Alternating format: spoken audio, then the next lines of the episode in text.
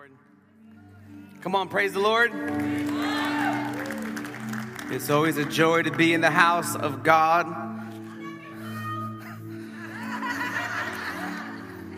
I love you too, wife. I don't use terms like boo. I'm more accustomed to bay, hey. But we thank God for my wife, my beautiful, wonderful wife, my mother of my children, and she pushes out pretty babies. Praise God. Uh, we thank God for all He's doing. You know, I, I'm really amped up for this weekend coming up. I don't look amped up. My back hurts, so I'll be a little stiff today. Praise God. But I'm excited. I know Lori talked about it, and I know AJ talked about it. But we got some world renowned speakers coming in. And just because you don't know the name, don't mean they ain't great. Uh, we have Pastor Philip. He's my spiritual mentor, my overseer. He, he, he shepherds our church. He shepherds a number of churches across America, actually, about five, I believe. And um, he's preached to the tens of thousands. He's an amazing man of God. And then we have locally Pastor Gabrielle Beam. And, and you might not know her. She was one of the top pastors at, at New Beginnings in Darien which is a couple thousand member church, and she's been there on staff for many years, and God called her elsewhere. And we have Eric Torres from Greater Bridgeport Christian Fellowship coming in, and, and we're fellowshipping locally with local people. He's a great man of God, a great speaker, and, and usually people charge you up the yin yang to come to stuff like this. But we do it for free because we believe that the word is more important than the money that somebody will make. And um, amen. So I encourage you to come out Friday. We'll have worship by Undivided. We'll have worship, and then we'll have a word from Pastor Philip to kick it off. But then on Saturday, we're covering a lot of different topics. I know that Pastor, Pastor Gabrielle is going to be covering intimacy with God. And if you know Pastor Gabby, she walks with the. I, listen, my wife, they had her at, at the women's group. My wife ain't come home like 11 something. And I went to the church the next day, and the whole carpet was wet. There was tears everywhere. There was slobber in some sections. I guess that's what they were slaying in the spirit. Amen. But the women were just raving about the chains that were broken because Pastor Gabby walks in the absolute authority of God. And uh, you should definitely want to come out and check that out. Should be doing some of the sessions. I know uh, Pastor P is doing a number of sessions, but the cool thing is questions and answers. If you got questions for pastors, bring them on Saturday. Amen. And uh, we're going to have a great time. And why are we doing this? We're celebrating. We're celebrating 31 years of God's faithfulness, 31 years of just God pouring out on our church and God doing an amazing thing. And uh, we want you to be a part of that, whether it's your first time here, your second time, third time, everybody is invited. Amen. And I know that uh, last year, when, when I was there last uh, on the Saturday, I could not believe that just the level of just anointing that Pastor Philip, he must have gone for, I think, six or seven sessions, and he was just killing it every single session. And I walked out of there full, spiritually just full, and I could, I could literally just go on, and I, I went on for months. On, on, the anointing that was dispensed in that time. And so I encourage you, if you want to mature in areas of your faith, come on Saturday and just see how God moves in your life. Amen. If by 12 o'clock you don't like it, just leave. Praise God. Amen. I'm, I'm here today to, to give you my last part of the epic series. Pastor P will come next Sunday and he will close it out. And I, I, we're talking about this epic series, which is the characteristics of a church that is epic. And when you hear epic, uh, you hear things of, of, historical consequence, maybe the epic of Gilgamesh or the epic of David and Goliath. And an epic is something that no one will forget. It is a great grand st- uh, tale or story. And I believe that what God is getting ready to do with our church, and yet rather what God is already doing, is epic in that it has not been done before in Bridgeport. Nobody's ever seen the growth we've seen at this rate that we've seen it. And I believe that this is going to be an epic church. I have a big, bold faith and a big vision for the city of Bridgeport, and I'm believing that God is going to change lives by the thousands. It's all right to praise God. And, and when I was when I was you know when I was just getting started in pastoring, I used to be really apologetic about the vision I had. In other words, I, I was afraid to tell people about the vision that God gave us. In, in, particular, I was afraid to tell other Christian leaders what the vision that God had given me was. And the reason for that was because it would almost sound arrogant, but it was just what God had told me. Just like Joseph's dream may have sounded arrogant to his brothers and his father when he said, I had a dream, Genesis, and he said, I had a dream that all of your sheaves, you guys all had a sheaf and it was uh, of, of, of wheat and it all surrounded me and it bowed down before me. And Joseph had this dream that God was going to make him the head of his entire family. And Joseph here is one of the youngest brothers and people are like, his brothers are like, what do you mean? We're going to, we're going to serve you? You're nobody. And people hated Joseph because of his dream. So much so, they sold Joseph into slavery. So much so that they turned their back on Joseph and told their father that Joseph had been killed by a wild animal. Now, I wasn't afraid of being killed by wild animals, praise God. But when, I, when you tell somebody, well, our vision is to create the largest soul saving effort in Bridgeport, it can almost sound like, well, that's just ridiculous. But if you look all throughout Scripture, most of what God says sounds ridiculous until God does it. I'm gonna have a child from a virgin. That's ridiculous.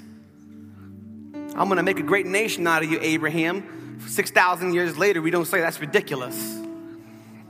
When you go and you see God from the end of what He's done, rather than standing at the beginning. See, I stand at the beginning and I see what God has called us to do.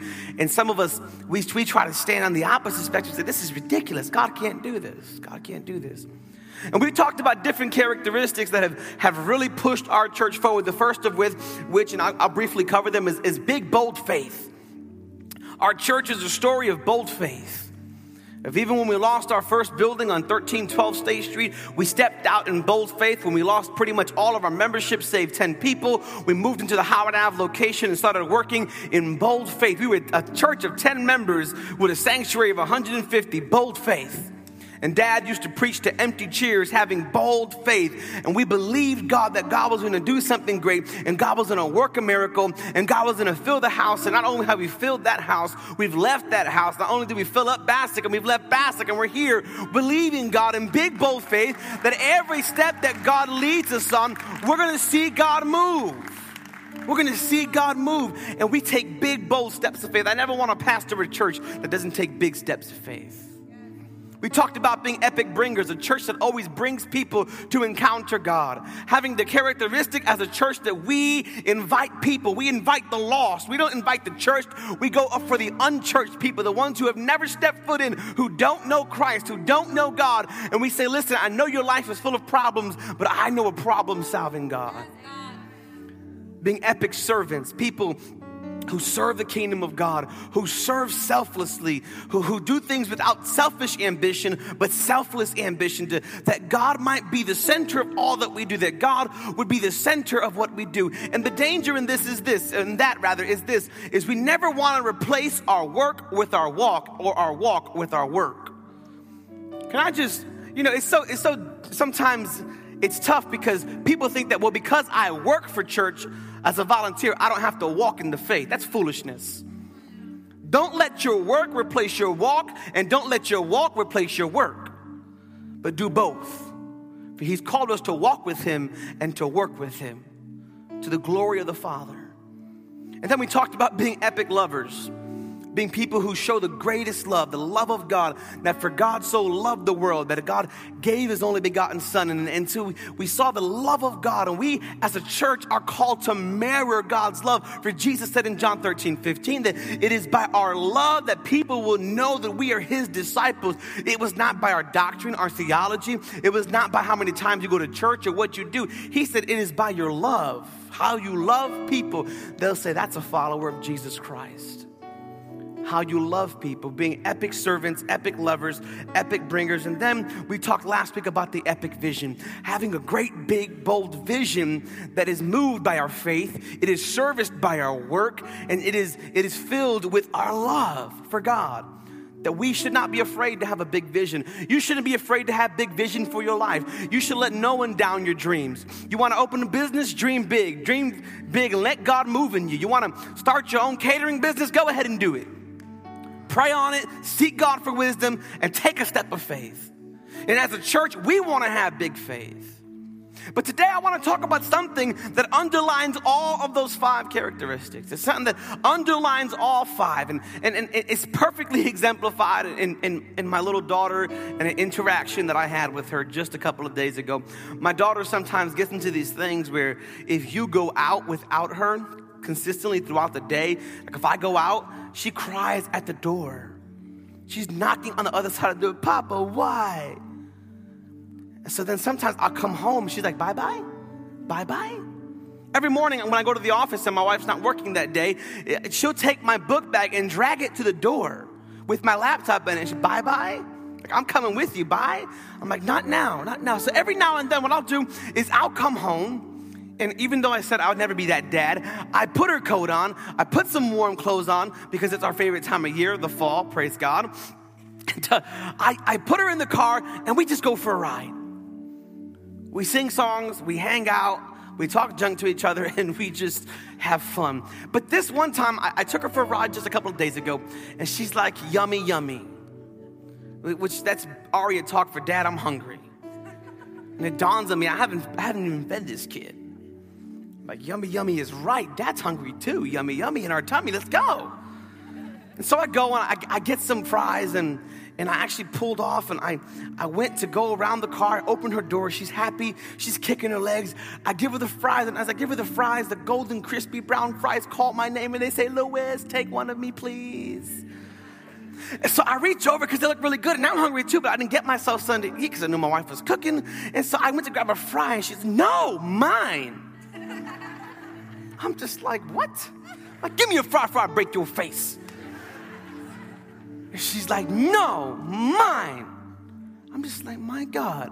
I'm looking at this kid and I'm just like, what'd you say? I felt like doing this, but I don't see good with my glasses, so I kept them on, amen, just for effect. And I said, well, give me a fry. No. And I look at her and I'm thinking to myself, girl, you sitting in my car. You wanna walk home? You see this car seat? Me and your mother bought it for you. You don't even own this because next Mila's gonna use it. This ain't yours. You see those clothes you got? Those Converse? Daddy picked those out. I paid for those. That shirt your mother got there for you. Nothing you got on is yours. How dare you not let me have a fry that I bought for you? Like, this is preposterous. I'm being blocked by a 19 month old, 20 month old baby. And she won't give me one fry. And I bought her a medium. and I knew that half those fries would end up on the floor, on the side of her seat, and in areas where we can't even talk about. And she was just like, no. And then I just thought about it. That's probably how God feels when we refuse to give ourselves. I wonder how God feels when we refuse to give of our finances to God. And then it hits the crowd. Oh my God, today Pastor's talking about giving. All the visitors, why did I pick this day to come? giving. Why, why do we give as a church? You know, people just say give, give, give. They never explain some of the basic reasons as to why we should give, as to why we give. But in terms and talking about giving, two things stick out to me that I've studied over the course of these past two weeks, and two statistics that came up to me that really broke my heart because they stand true not only in this church but across the country. Two statistics. Here's here's the statistics. The first one is this, and this is to me, this is it's just sad. And to some of you, it might not ring true, it might not hit you, but to me, I know one thing. Before I even go over these statistics, I know one thing that when they did a survey over 20,000 Christians, they did a massive survey. There was two things that each Christian who was mature in the faith said. There was two things that helped them get into spiritual maturity. The first one was a full understanding of the doctrine of grace. When you understand the true grace of God, you will be set free, and that's the first level of maturity in Christ. The second one the second one was when you learn how to give, it's a step to maturing in Christ. Now, let me preface this by saying I prepared myself for not a lot of amens. Amen. So I'm going to amen myself today. I'm going to praise God myself today. Amen. But here's these two statistics These two statistics, they did surveys of thousands of churches, and a prevailing statistic is this is that 80% of a church's finances are given by only 20% of the people. In other words, if you have a church of 400, that's about what we're at, give or take. 400, that's including kids. If you have a church of 400 adults, let's say though, 400 adults, out of that 400 adults, out of that 400, you hearing me, church? 80 of the people give 80% of all the giving in the church. That means that only 20% of the people, only 20% have a true understanding and vision and conviction of what it means to give and to give faithfully and to give consistently. The second statistic is this that in the history of the American church, in the history of the American church, giving is at an all time low in the entire history of the American church, as far back as they can trace it, giving is at the lowest it has ever been. And it's no wonder why so many people struggle in personal finances and they struggle in poverty and bondage because there's a, there's a proverb that says it is possible to give everything you have away to God and still get all the richer. And many people don't grasp the concept of giving because they think that somebody just wants their money. Let me, let me give you a few reasons why people don't give. And you can say amen if you like to. Amen on these. Praise God. No one's going to convict you. The lights are down. Praise God. The number one reason why, and I don't, I don't blame people for this one. The number one reason why people don't give is they think the pastor just wants their money. Let's be honest. They, they think, and the reason why they think this is we have a plethora of people all over television. We go to church services with auction offerings. Give me 20. I need 10 people to give me 100. I need this. I need that. I mean, come on. Let's just have faith. What comes in, comes in. Let's, let's run our church off what God gives us on the first intake. Amen. And we've seen people abuse the church. We've heard stories of pastors robbing churches. But let me tell you the truth those are the exceptions, not the rule. But the vast majority of pastors are good men. And, and they don't live lavish lives. They're not like these preachers of LA, amen. Those ain't, they call that pimps of LA, not even preachers of LA. I said it, praise God. Another reason people don't give, I didn't think my giving mattered. I didn't think it mattered that I gave. I didn't think because my, giving was so little, I didn't think that it really mattered if I was consistent with my giving. I, don't, I didn't think it mattered. Here's another one. I just don't get why I should give. You guys seem to be doing fine without my giving. I just don't get it. I don't understand it why. Another big one. Well, I don't give financially because I give in other ways. Could you imagine if your boss paid you in other ways? Praise God. Could you imagine if you if your boss said, "Well, listen, listen, you know, we're kind of short on cash. I want you to go to aisle 3, take two loaves of bread, Take five boxes of Oreos, I discount them. Take three gallons of milk, and we're gonna call it even. Amen, all right? I give in other ways. I give in other ways. And then the biggest one, the biggest one, the most prevalent one is this, is I can't afford to give. And, and, and my father taught me when I was a young boy, he said, Felipe, it's not that you can't afford to give, you can't afford not to give. That's how my dad taught me about giving. You can't afford not to give. And we see this in Scripture. We see all throughout Scripture this theme of giving and generosity. And what does it mean to be a generous Christian and a generous church? I want to read this Scripture and then I want to give you three reasons why we give. Amen. Three reasons why we give. Thank God this is taking place after the offering. Everyone's saying amen. Three reasons as to why we give. And then we're going to pray before we, we, um, we go into it. But I want you to turn with your Bibles to Luke 21 1. And it's a familiar story of the widow and her two mites. And I'll read it to you and then we're going to pray. And I'm starting in verse 1, reading from the ESV, and it says, Jesus looked up and saw the rich putting their gifts into the offering box. And he saw a poor widow put in two small copper coins. And he said, Truly, I tell you, this poor widow has put in more than all of them, for they all contributed out of their, the church said, abundance. But she, out of her poverty, put in all she had to live on. Come on, let's pray. Dear Father, would you just open our hearts today? Truth be told, I've got nothing to say to these people less but you've told me to say to them. Father, let your word be heard loud and clear today. Would you encourage us today, Father God, to be good stewards? Would you press us forward today, Father God, as we prepare to hear your word? In Jesus' name we pray. Amen. And so Jesus is, is, is sitting there and, and he's watching people give. And, and I didn't even put this as a point, and it's not even on my notes, but God sees what you give. In Matthew chapter 6, Jesus says, If you're gonna give, give in secret, that none would see you, and that your Father who sees what is done in secret will reward you. So it's, it's, it's, important for us to understand that God sees our giving or God sees our lack of giving. But here you have all these people, including this widow, and they are giving in these treasury boxes, these offering boxes. And the first question we have to ask ourselves is, is why are people giving? Why, why, why are they even there giving these free will offerings. Why? And here's point number one, and these are so simple. It's because God commands us to give.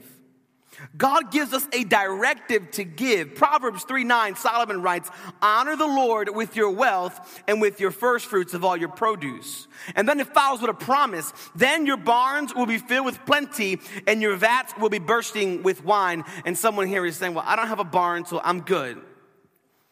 But the principle is this is that when you give to God, that God brings blessing more abundantly over your life.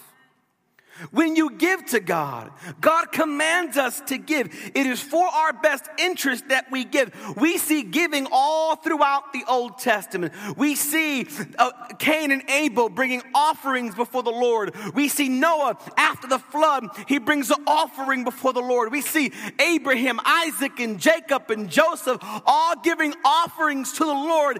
If the patriarchs of our faith gave offering to the Lord, it is safe to assume it's okay for us us to do it. As we bring to the Lord, God sees where our heart is at. We are to honor God with the wealth and the first fruits of our houses, the Bible says. We're to give to God. We're to open up of our wealth and we're to turn it over to God. Luke 6:38 says this, give and it will be given to you. Good measure, pressed down, shaken together, running over, will it be put into your lap. For with the measure that you use, it will be given back to you or measured back to you. And what that means is this it's not talking about if you give five, God gives you five. It's, it's talking about the measure of sacrifice. The measure of sacrifice in what you give. And this widow was giving, and her sacrifice was greater because, according to what Jesus said, she gave all she had. And it didn't matter that other people gave thousands when she gave what was the equivalent of less than two cents. She had just two cents to live on. And the Bible says that she gave more in proportion to what she had. In other words, if I have $10 and I give five, and you have 20 and you give six, I gave more because I gave 50% when you gave about 48%, let's say. Or a lot less. I haven't done my math today. And so, what the Bible is teaching is in the measure that you give, in the way you sacrifice, then God will turn around and give it back to you. It's a command all throughout scripture that we should give. It didn't say if you give, it will be given to you. It says give and then it will be given to you. Paul says God gives seeds to the sowers. In other words, God will give more to those who keep on sowing into the kingdom. And here's, here's what the widow understood, and here's what even the rich people understood that if God commanded me to give, then it becomes a sovereign command of God, and it is better to do the will of God than to walk outside the will of God. Reason number one why we should give is simply put because God told us to give. I knew there wouldn't be a lot of clapping. No, that's okay. That's fine. Don't. People around you aren't excited about this. And it's because we have a small mind when it comes to a big generosity. I learned this young. I learned this young that I had, my mother would give me a dollar. I, I kid you not. You got to give 10 cents. What? That's 10 candies. Back then we had penny candies at the A&G market. Amen. All the West Side people in the building, praise God. A&G Market, Hancock 7 didn't have the, Hank 7 right there, didn't, didn't have the penny can. We ain't go there.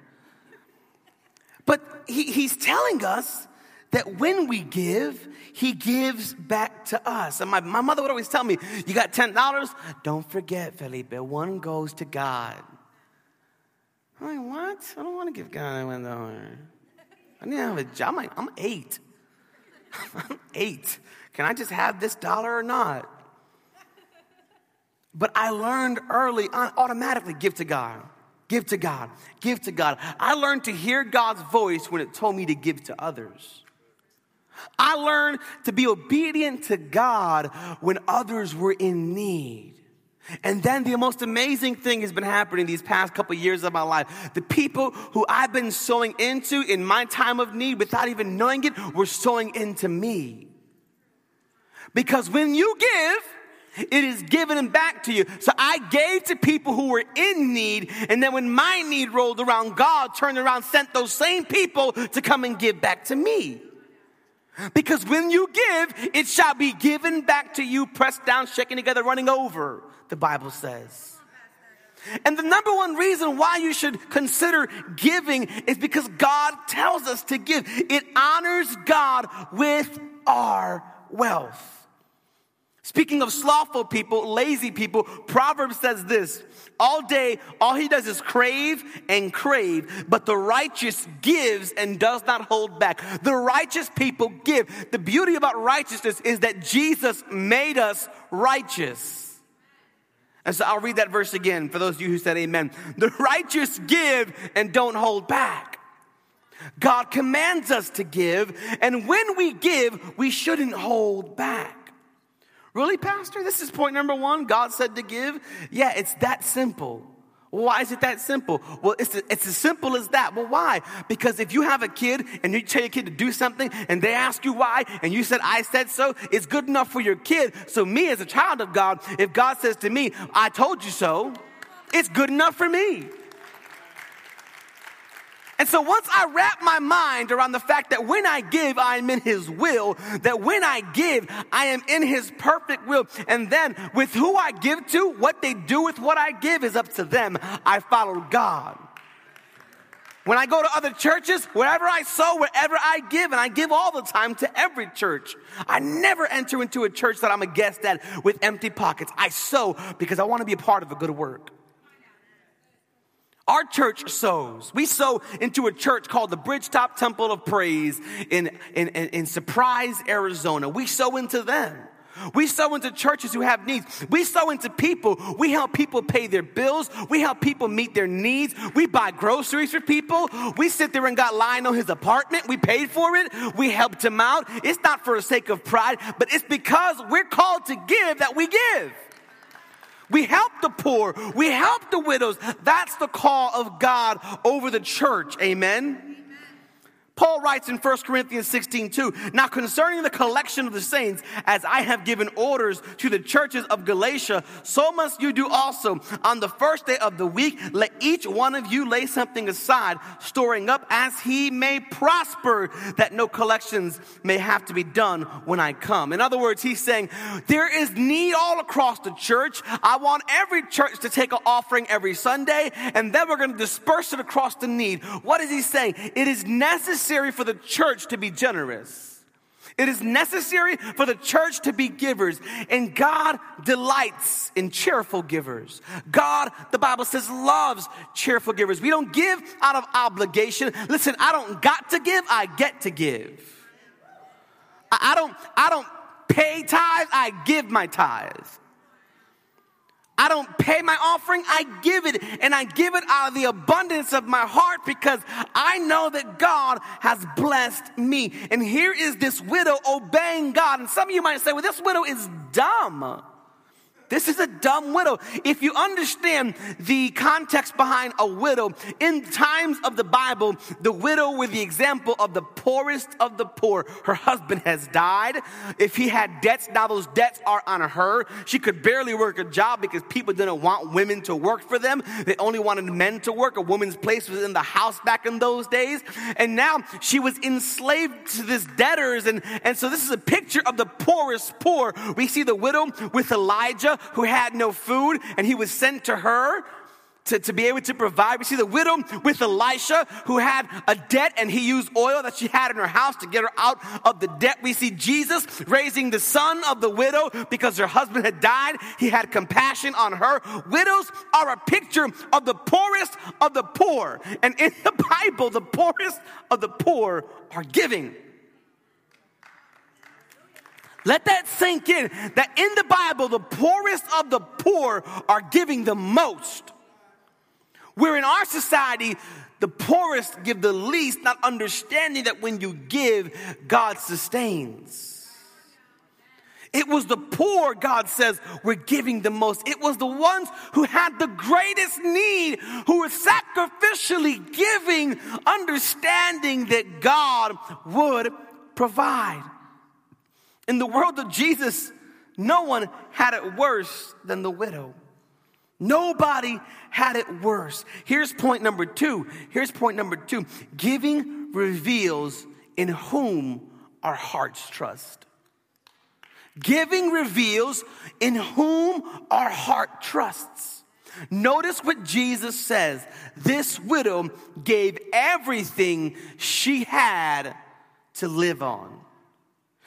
Notice what it doesn't say. This widow gave all of the extra she had.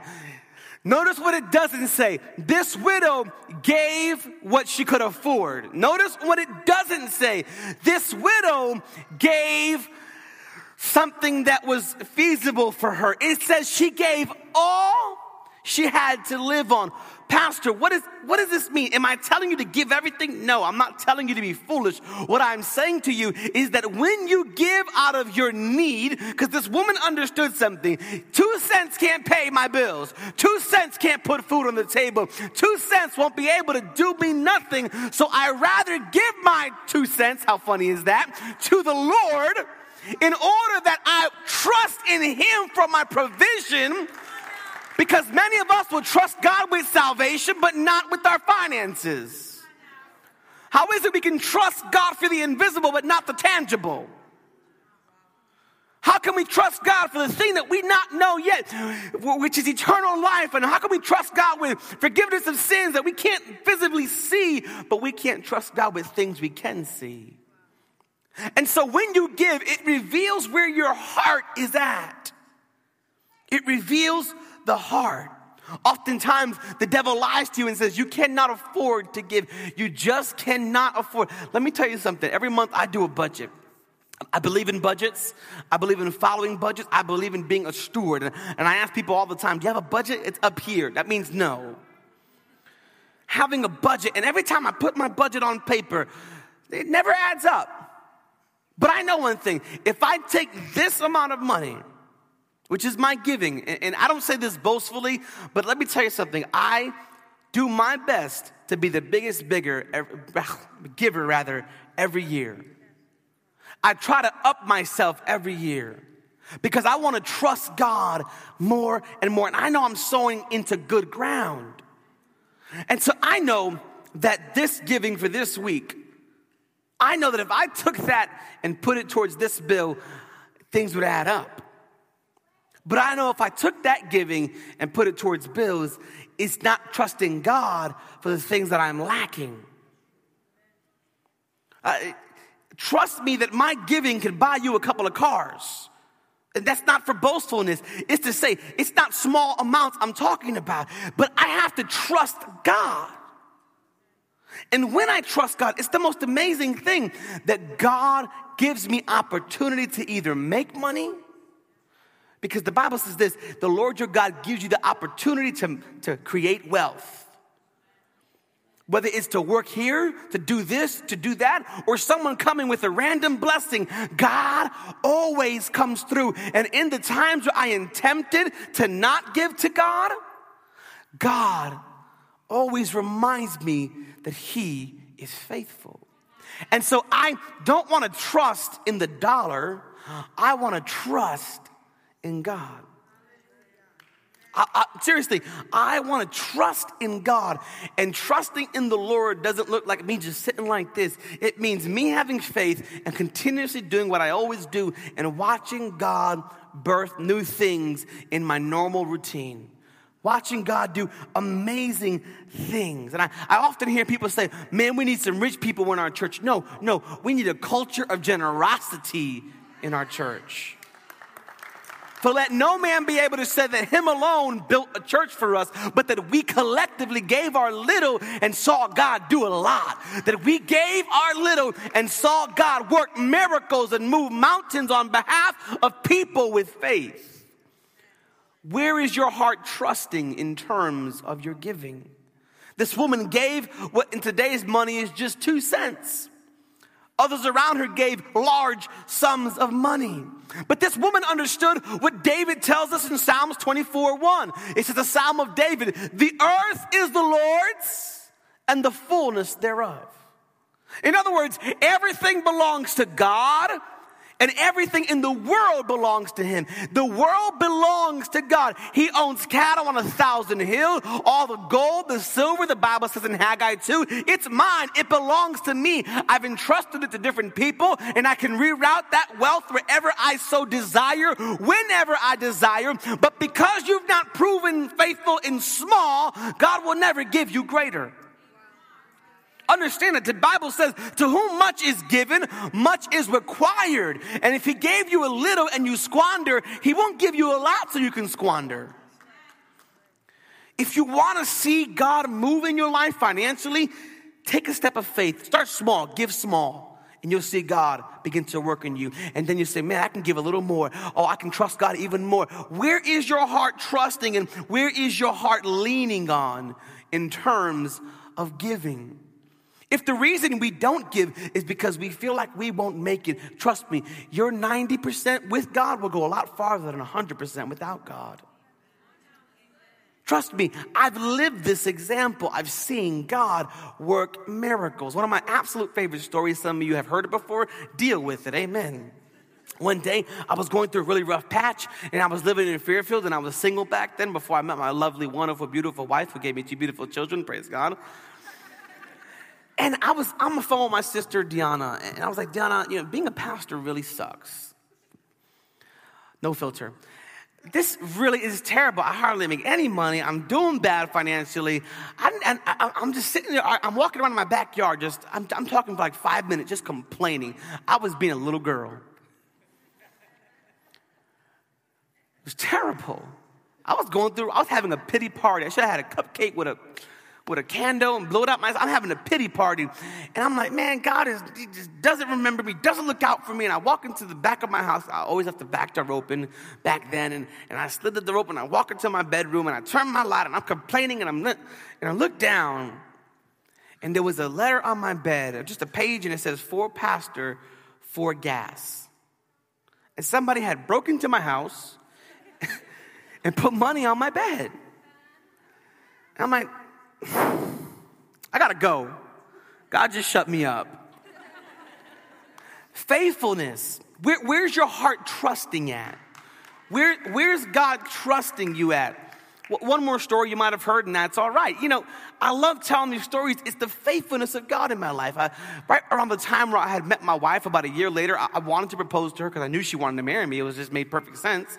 Why would she not want to marry the best thing ever happened to her? Praise God. And so I'm like, dude, God, I want to marry my wife. And we do this thing in the beginning of the year. And what we do it's called the offering of the first fruits. We bring our best offering before the Lord. And for many of us, what we do is we give our entire first check of the year to God. And we believe it is a offering that sets the pattern for the rest of our year. We give God our best in the beginning. That may sound like radically crazy to some of you guys. Don't worry about it. You don't have to do it. That's for the people who believe. Amen. Listen, I'm just kidding. And so I'm saying to God, true story. I'm like, God, I don't want to give this this year. And he's like, why? I'm like, because I want to buy a ring for Jasenia. And I, this is no joke. I felt like God laughed at me. He was like, I know how much you get paid. what kind of a ring are you going to buy her? are you an idiot? Like, are you stupid? I'm just like, God, that's a great point. This is excellent. This is amazing point, God. I'm just going to throw it in the offering. And I did it. I was obedient to God. And the following week, I kid you not, somebody walks into my office with a pair of his and hers ring worth about $5,000. And they said, The Lord told me to give this to you. I'm just like, God. you provide. My trust is in you. When you trust Him and you radically give, God will make a way for you. Many might say, well, I, have got an issue with giving. I just don't, I just have an issue with giving what I work for two things. Yes, you worked for it, but God, it's His breath in your lungs. It is the strength that He gave you, the way He formed you. And so check this out. We don't have an issue with giving, we have an issue with our heart. The heart issue, where's, where's my trust? Where's my belief? Where's my faith in the Lord that He will provide consistently for me? 1 Timothy 6 7 says, Command those who are rich in this present world not to be arrogant or to put their hope in wealth, which is so uncertain, but to put their hope in God, who richly provides us with everything for our enjoyment. In other words, don't put your hope in finances or money, but hope should always be placed in God because God is everlasting, and we all know money comes and money goes. Put your hope in the Lord God. How we give is an indication of our priorities in our heart. For Matthew 6 19 says, Do not lay up treasures for yourself on earth where moth and rust destroy and where thieves break in and steal, but lay up a foundation, or rather, lay up for yourselves treasures in heaven where neither rust nor moth destroy or thieves can break in. For where your treasure is, there where your heart be also. Where's your heart? Where is your heart? Your heart is in what you treasure. And here's the thing the person who is fully given themselves to God can fully give their stuff to God. The person who's fully turned their heart over to God can give to God in any realm, can give to God in any circumstance, can give to God no matter what the situation is. I don't give to God when things are good and only when things are good. I give to God when things are at their worst. If, I, I'm being honest with you, when there's other situations that aren't financial in my life that I can't break through, I give God more that week. Because God can, that, that seed can open up a spiritual door. That seed can open up an, an, emotional door. That seed can open up healing. It can open up whatever. I'm saying, God, I'm trusting you. Here's God. God, I'm bringing you an offering. What's the offering for? I'm giving you a gift in expectation you're going to solve this problem I have over here. I believe in you, God. My heart and my trust is in you. And so Jesus is amazed at this widow who has fully entrusted herself now to God. It's like she walked up to the offering basket and said, Tag, you're it, God. You have to provide for me because I've given you everything. I've given you everything. Am I telling you to give everything? No, that, that, that that's not using wisdom. We have to be smart in how we give, and we have to be strategic in how we give. But here's the biggest thing we have to be consistent and have a lifestyle of generosity. Here's the third reason why we should give it. It's my favorite, and, and to me, it's the most important. It says in John 3 16, For God so loved the world that he gave. He gave. Here's the third reason why, my closing point as to why we as people should give. So, first, because God commanded it. Second was because it shows where our heart is trusting in, and we're trusting in God or we're going to trust in money. But the third one is this is, the, is when we give, we become more like our Heavenly Father. When we give, we become more like our Heavenly Father. Well, Pastor, what do you mean? Because as a Christian, when you first give your life to God, you undergo a process that God will begin to make you more and more and more like what He needs you and wants you to be. And when we give, we mirror God because when God saw a need for salvation and forgiveness of sins, and when God saw the total sinfulness of man and the pain that He was in, and God saw the uselessness of our own strength in light of this great great burden of sin, what did God do? God made an offering to the earth called his son. And so, for God so loved the world, he gave. And so, it should turn it around. For we so love God, we give. Don't tell me you love God but have trouble giving. You have a heart issue. There's no way in the world that I wouldn't give my wife whatever she asks of me in due time. Praise God. Don't ask me for those boots tonight, baby but knowing that if I could provide it for her, I will, because when we love, we give. Maybe, maybe you met a girl or met a boy and you wanted to give them a gift because you were falling in love with them.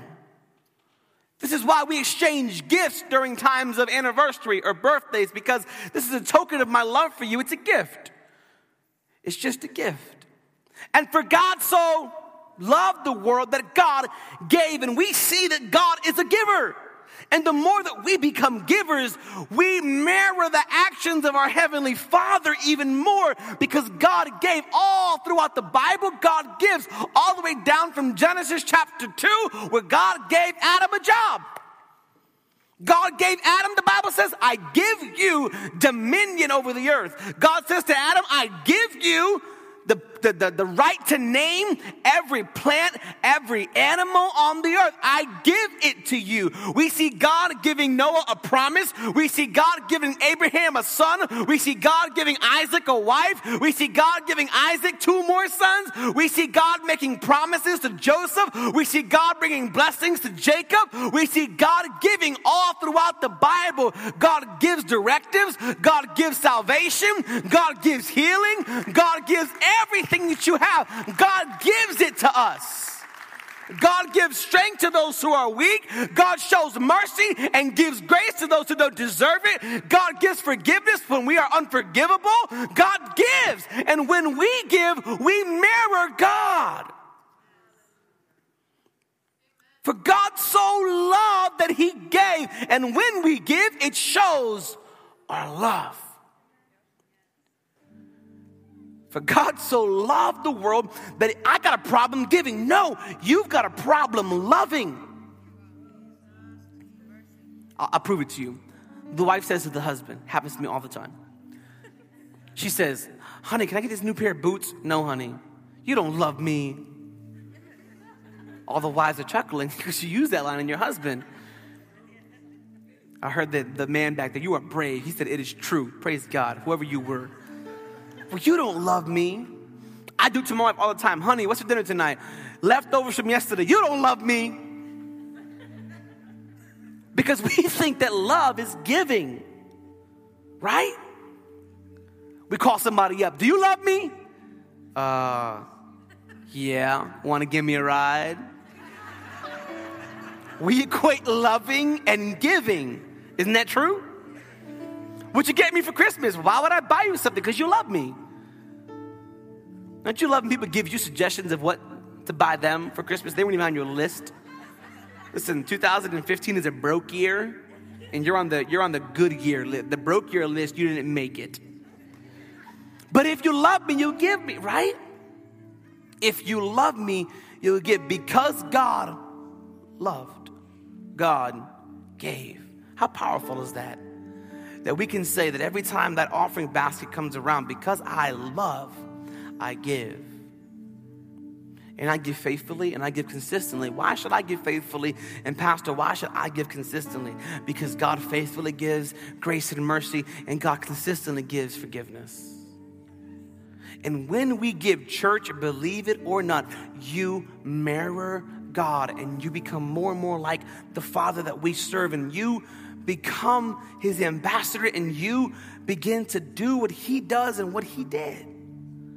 For God so loved the world that he gave. He gave. Why should I give? Well, God commands us to give. It shows where my heart is at. And two, or rather three, because it mirrors and it makes me look more like the Father that I serve. Church, can I, can, let's, let's be honest. We need generosity to sweep through our church. Listen, we're we're gonna be a mobile church forever until the church gets generous and we purchase a new church home. Let's, let's just put it out there. That's what it is. Generosity will move vision. Well, Pastor, you said earlier that without this one you're going to talk about today, all the other ones are kind of useless. And it's true because without the finances, the faith, how are we going to move in the areas God called us to? How do we move to the Klein? Because we had the finances to do it. God was faithful. What good is it if we have all this great vision, but we don't want to give to the vision? But when we give to the vision, when we give, God blesses. You want to hear something really cool, church? Something that I think is cool? In the last three months since we moved to the Klein, and you don't have to clap yet, hold your applause. We've added over 115 people to our church. 115 people. And you know what helped us that first week at the Klein? A generosity of a single mother of three who, once she heard the vision, gave a very large offering. One that, from the outside looking in, they couldn't afford to give, but one that was of great faith. And because of people like that, when they had a generous spirit, 115 people have encountered Christ in this place who were not yet part of our church. Can I just propose to you that our generosity can help people meet Christ? That for God so loved the world, He gave. And maybe you're sitting here today and you haven't given the greatest gift that is in Romans 12, where the, the Apostle Paul says in verse 1, I beseech you, therefore. In other words, I plead with you, I beg of you, I ask you, I seek for you to do this. Do what? Brethren, by the mercies of God, present your bodies or yourself as a living sacrifice, holy, acceptable to God, which is your reasonable service. In other words, what I'm saying to you today is maybe you haven't given God the greatest gift of all, which is saying, God, I want to give you myself.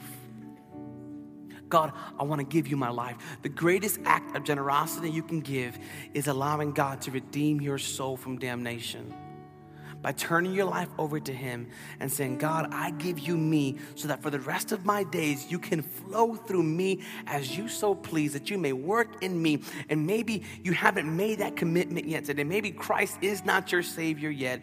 And today you can give God the greatest gift of all, which is yourself. You may say, Silver and gold I do not have, but this I have. I have myself to give to the Lord today. Others of you might be here today and you're struggling financially and you struggle with giving. Can I promise you and tell you that when you give, that God is forever faithful to you? That when you give, it puts the onus, the burden on the Lord to be your provider and me and myself and my household and my wife and my two children, there are days where what we put in the offering looks crazy in comparison to the need at home. But I trust God with my whole heart. I'm not practicing, I'm rather, I'm not preaching something that I'm going to go practice. I am preaching something I am already practicing. I hate that phrase practice what you preach. No, Pastor, preach what you practice. Let the church see what you really do. Preach what you practice. And I believe with all my heart that generosity breaks the back of poverty. And I believe with all of my heart that if you can wrap your heart around giving to God, and you could start small, wrap your heart around giving to God faithfully and consistently. Test God. The Bible says, Test me. Malachi 3 is the only time God says to test Him is in your giving. And you will see God pour out. And you will see God bless you. And you'll see God work miracles. I've seen God work miracles by my faithful giving. There were times, let's be honest, there were times where I wasn't even praying enough and I wasn't reading the word enough, but I was giving consistently and God kept on. Because there, God says, if you give, it will be given unto you, pressed down, shaken together, running over. There's a way to give yourself give yourself out of poverty. And if you trust God, because God commanded it, and you will be in the will of God. Number two, it shows your heart is trusting on God. Number three, we look more like our Heavenly Father when we give. I challenge you to be epic givers, people who give consistently. It's not about the quantity, it's about the quality. Jesus wasn't impressed with the amount the people were giving. He was impressed with the fact that this little widow gave all that she had. And that is more important than anything. That she gave. Would you stand with me this early afternoon as we get before the Lord? And here's what I want to do as the prayer team comes on up. As the prayer team comes on up. There's two people in this room that might need prayer today. Two people in this room that might need prayer today. The first one is, is, those who have not yet given your lives to God, those who have not yet turned your life over.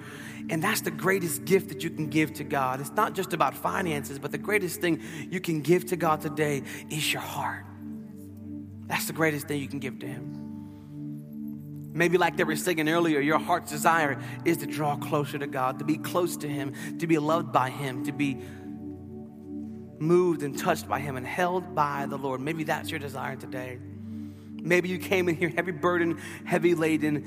And, and today, if you would give your heart to the Father, Jesus said in Matthew 11, verse 28, Come to me, all who are weary, and I will give you rest. Today, rest is available to you. Today, rest is here for you. And the second person is that I want to pray for and have the, the team pray for today on either side is this. Those of you who are going through financial hardship and or struggling at home, we want to pray that as you begin to give, that as you give faithfully, that God will pour out on you. For the Bible says, the psalmist writes, I've been young, David said it, I've been old, and I've never seen the righteous forsaken, nor his seed begging bread. In other words, I've been through all phases of my life and I've never seen the righteous who are givers, the righteous. Remember, Proverbs says the righteous give. I've never seen the givers lack in their house. I've never seen it, and I know I'm not going to see it now. And maybe you're facing tough times. Maybe your things are way above your head, and you just need someone to touch and agree with you. Come on, every head bowed, every eye closed right now. Every head bowed, every eye closed. You just need someone to touch and agree with you because you're going through some hardships at home. Maybe you're you're facing another situation. Whatever it may be, today can be the day where God begins to break some things in your life. Maybe you haven't given, you struggle with giving because you haven't felt this or that. It's a heart issue. Is my heart gonna lean on God? Am I gonna trust Him? Am I going to move mountains with my giving? Am I going to trust the Lord with my heart? Come on, if that's you today, if you want to give your heart to the Lord today, if you want to give Him your heart today, would you raise your hand right where you're sitting with every head bowed, every eye closed, right where you're standing, rather? Raise your hand. Thank you, thank you, thank you. Got four and five hands up, six hands up. Thank you, thank you. That's right. That's worth clapping over today. Come on, church.